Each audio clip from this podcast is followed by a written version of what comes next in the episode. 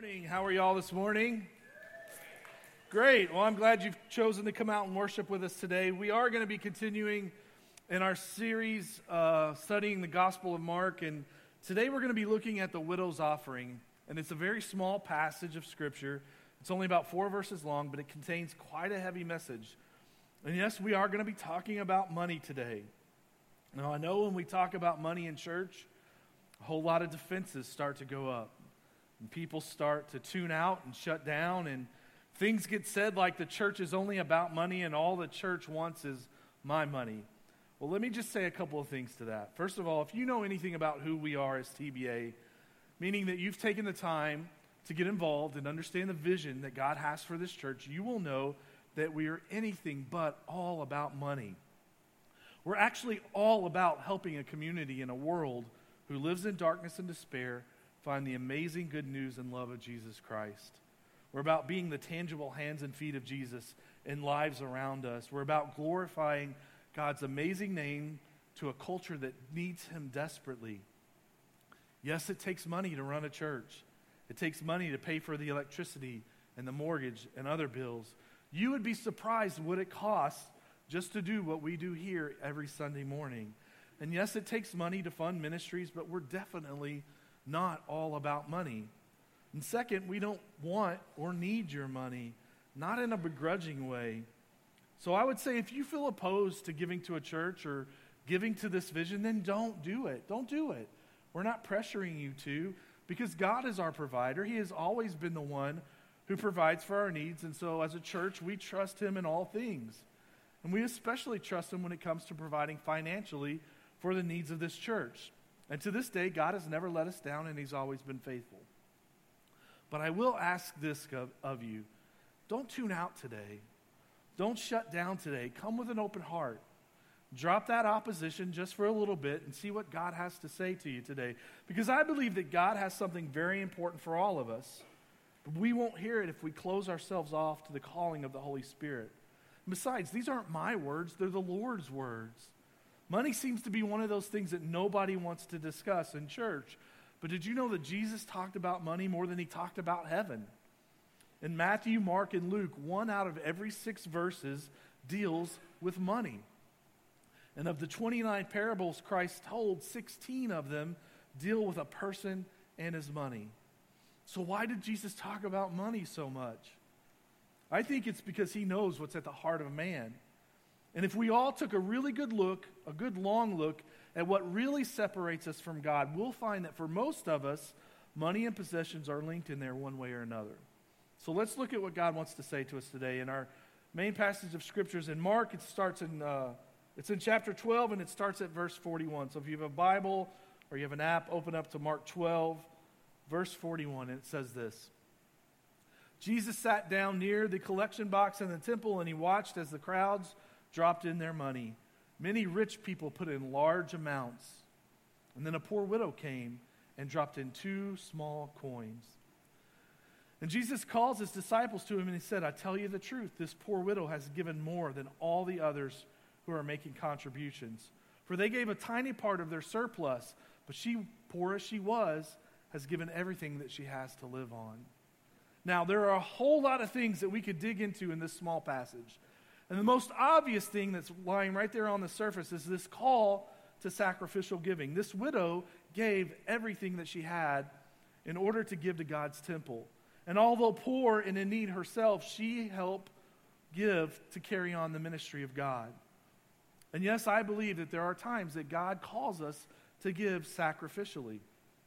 Another thing in this passage is the injustice and corruption of the current religious system that's going on. Because right before this passage, Jesus is condemning the teachers of the religious law on how they flaunt their righteousness. And while they're taking advantage of widows like this one by stealing their property.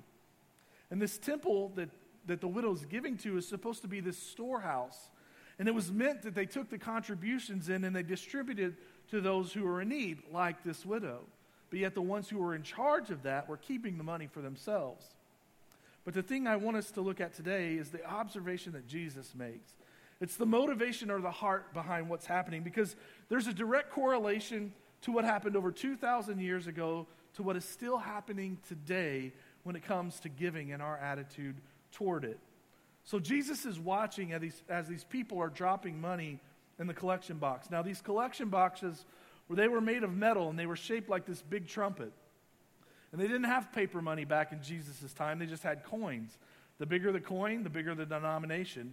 And when they would drop these coins into the receptacle, they'd make a lot of noise. So bigger, heavier coins made more noise than the smaller, lighter ones. And obviously, the more coins that you threw in, the more noise that they made. And so the rich people would come and they would make sure that the noise that they made by giving an offering was heard to everybody around them, especially the priests who were, who were supervising. And they wanted to make sure that the priests noticed and were impressed by what they were giving. And so Jesus is watching these rich people putting in these large sums of money. Now, I don't believe that Jesus was impressed with the amounts that the people gave. I think he was more interested in the manner in which people gave, which kind of begs the question how do we give? I mean, do we go out of our way to make it obvious? Do we make sure that people know about it when we give, or do we give without caring who sees? And what is the attitude of our heart when we give? Do we do it begrudgingly, or only because we feel pressure to give? Or do we give willingly and with a cheerful heart? See, Jesus is watching how we give, even today. And so, as he's watching, he calls his disciples over to make this point about how much the rich people were giving versus what the widow gave. And he says the widow gave the greater offering. And here we see the difference between giving out of your abundance versus giving sacrificially. I mean, many people make the mistake of thinking that the larger gift or the larger offering means you have a larger heart. And Jesus reveals that although everyone gave a large amount of money monetarily, the poor widow gave the most proportionately. And so, as I was studying this message and asking God what He wanted me to share with you today, because, like I said, there's a lot of different directions we could go, the thing that kept coming over and over to me again was the question of why. Why did the widow give more proportionately than the rich people? Why weren't the rich people giving sacrificially? Why were they only giving out of their abundance? Because it seems to me that this pattern of that still happens today. Did you know that the poorest in our country give proportionately more than the rich do to charitable causes? Look at these statistics. People under $25,000 in an annual income give over 12% of their income away, where people over $200,000 only give 2.6%. I mean, if those figures look a little funny to you, it's probably because you don't expect people living near the poverty line to be able to give away 10% of their income, while people living on the other end of the scale only give away 2.6%. See, giving and income have this inverse relationship. Does that make you wonder why? It makes me wonder why. Why is that? Why is it that we who have been given so much by God and have experienced so much of God's lavish blessing in our lives, why do we not give? We should be giving more than anybody else, but we don't. Why? Why is that? And I believe it's because we're a slave. We're a slave to our wealth. Materialism has blinded us to the needs of others around us. It shackles us and it binds us. It dulls our spiritual senses. I mean, why should we feel a spiritual longing when we have so much which, which we can artificially soothe the deep needs of our lives? I mean, we buy something new or we indulge in some new pleasure or interest. We keep ourselves so busy that we couldn't possibly get in touch with the deep spiritual longings of our lives. We're in enslavement. And we have our hope in the wrong place. See, the widow gave everything that she had to live on. She left herself with no means, which means she put herself in a position to have to completely rely on God. Now, it's one thing to be in that position when it happens beyond your control. But to know that you're about to do what you're about to do will put you in that position, that's something completely different. You might even say she was out of her mind. And it makes you kind of wonder does this mean that Jesus wants me to put everything that I have in the offering box every Sunday? Well, I don't believe that's what Jesus is saying. I don't believe that the example of the poor widow is the standard for all of his followers today. Otherwise, I think he would have said so. But with that said, though, I think it's a valid question. I think a valid question is what if Jesus did ask us to do what she did? See, he asked the rich young ruler to sell all his possessions, give it to the poor, and then come and follow him. And when he was illustrating the cost of being a, his disciple, Jesus said in Luke 14 that anybody who does not give up everything he has cannot be my disciple. In context, this means that Jesus wants us to give up control of our lives for the sake of doing his will in everything and with everything that we have. Now, this isn't easy to live out, but this is what we signed up for when we became followers of Christ. Jesus said we need to put him first, that we have to take up our cross and follow him daily, that we need to be willing to give up anything and everything that we have, to release the grip on our possessions, so that Jesus can have all of us. Because if what we, what we have is getting in the way of our devotion to him, then Jesus is going to challenge us to part with it. For the rich young ruler, his possessions were standing in the way of him following Jesus, and Jesus challenged him to free himself from the thing that stood in this way. Unfortunately, he went away without being able to do what Jesus asked. And I think that's why Jesus talks about money so much. He knows the hold that it has on us. He said this to his disciples after the rich young ruler walked away. He said, How difficult, how difficult it is for those who have wealth to enter the kingdom of God. It's easier for a camel to go through the eye of a needle than for a rich person to enter the kingdom of God. And see, Jesus warns his disciples over and over about the dangers and the hold that money has on us. In Luke 12, Jesus calls the man a fool who chooses security over being all in with God. Luke 12, 19. And I sit back and say to myself, My friend, you have enough stored away for years to come. Now take it easy. Eat, drink, and be merry. But God says to him, You fool, you will die this very night. Then who will get everything that you worked for? Yes, a person is a fool who stores up earthly wealth, but does not have a rich relationship with God. Then a few verses later, he says, Don't be anxious about your life. Seek the kingdom of God. And a few verses later, he says, Sell your possessions, give alms, provide yourselves with purses do not grow old, with a treasure in heaven that does not fail.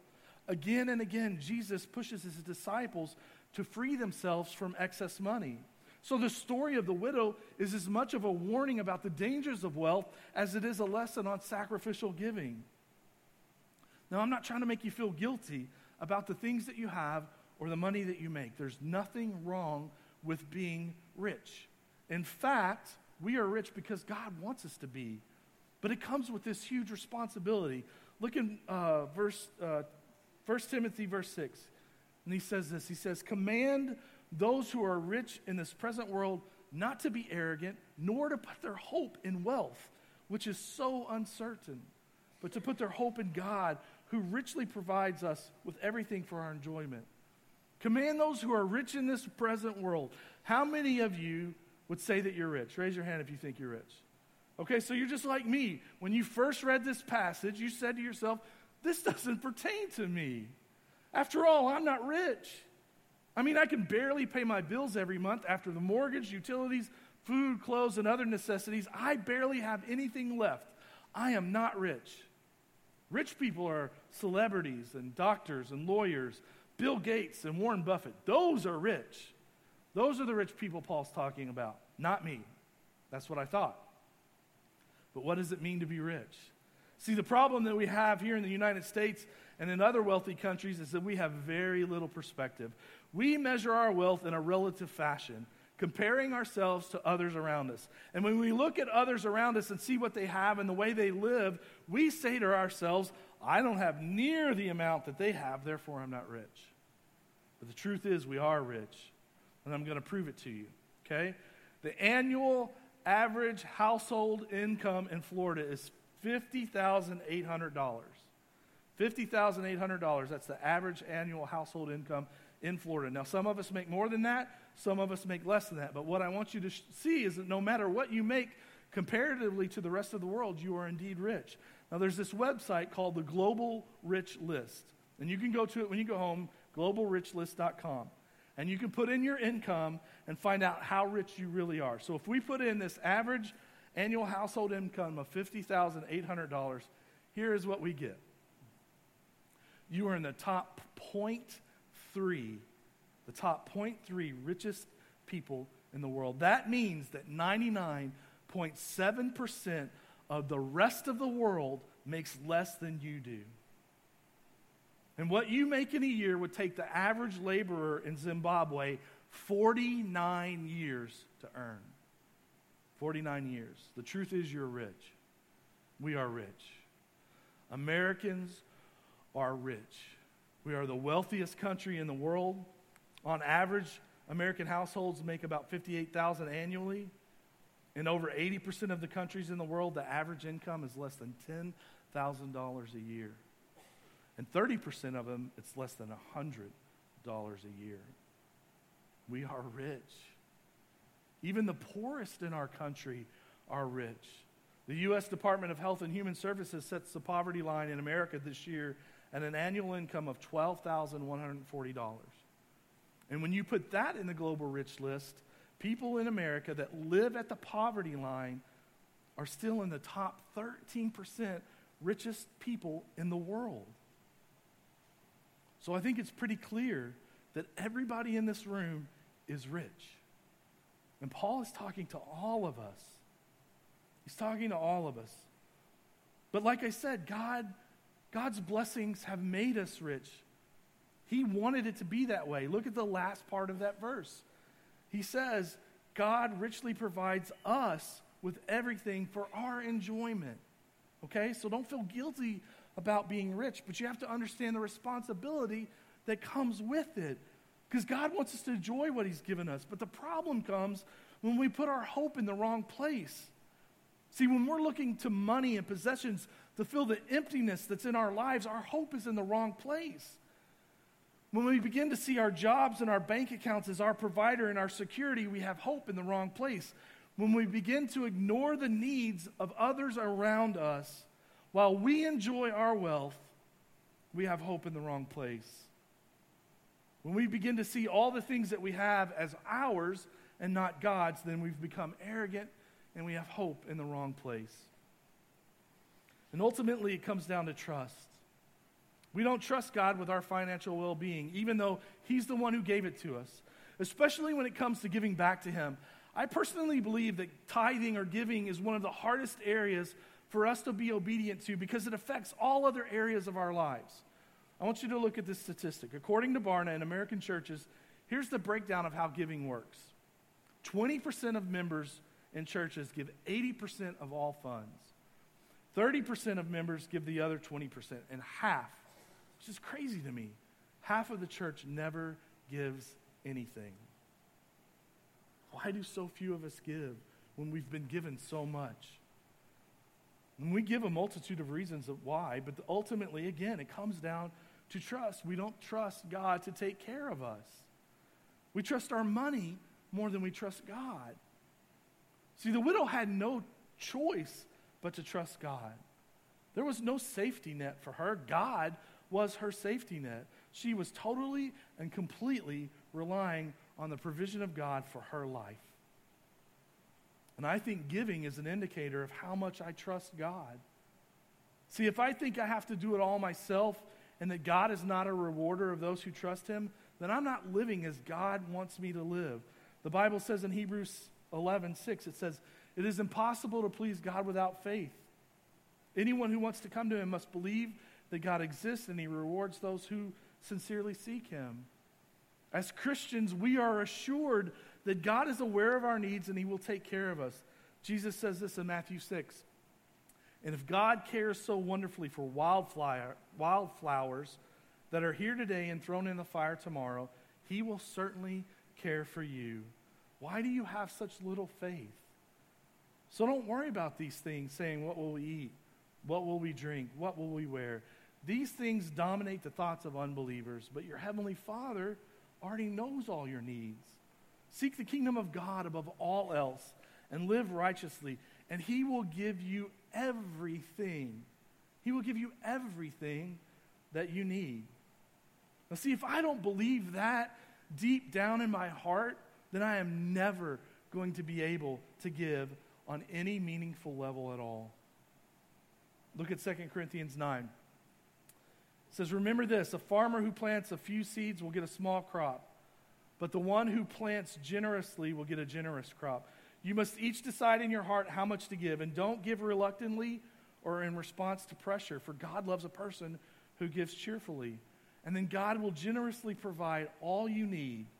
Then you will always have everything you need and plenty left over to share with others. See, we can be generous in our giving because we have a God who cares for us and provides for us. And the more that we seek things of the Spirit, the less material things mean to us. Mean, we could still use them and enjoy them, but we recognize who gave them to us. We understand that we don't own them, that we're merely stewards of these things, and we keep a loose grip on them. But let me be clear on something God doesn't want your money. Let me say that again. God doesn't want your money. God doesn't need your money. He has everything, He owns everything. But what God wants is your heart. Because, you know, He gave you free will to choose Him. So He can't take your heart from you. You have to give it to Him freely. In Matthew 6, Jesus says, Where your treasure is, there your heart will be also. See, God knows the hold that money and possessions have on us. He knows that it can and will separate us from the life that He wants us to live. He continues in Matthew, He says, Nobody can serve two masters. Either he'll hate the one or love the other, or he'll be devoted to the one and despise the other. You can't serve both God and money. So, who are you serving today? I mean, think about that. Who are you serving today? Ben, you guys can come up. The poor widow gave more than just all she had financially. She gave all of herself. The phrase, all she had to live on, in the Greek can be also interpreted to mean she gave her whole life. And that's really the more important thing to consider. It's not just have we given of our resources, but have we given of ourselves? Have we given our life to Jesus? Because of God's mercy, because He gave all for me, because Jesus sacrificed His life for me, I now give my all to Him. I offer myself and my possessions for God's holy purposes, whatever they may be. See, I choose to live by a different pattern. I choose to live with a different mindset. A.W. Tozer said this. He says, Not by its size is my gift judged, but by how much of me there is in it. No man gives it all until he has given all, and no man gives anything acceptable to God until he has first given himself in love and sacrifice. Have we given everything to Jesus? Let's pray. Father, I thank you for your word today in the story of the poor widow who gave everything, Lord, who she put her entire life in your hands. And God, my prayer is that we would do the same thing, God, whatever whatever it is, Lord, if it's money, if it's if it's uh, hobbies, if it's habits, whatever it is that stands between you and us, God, we would remove that. You would take that away from us and break us down, God, so that our hearts can be all in for you, completely for you, because you sacrificed all for us. God, we can do that in return back to you. We love you. It's in Jesus' name we pray.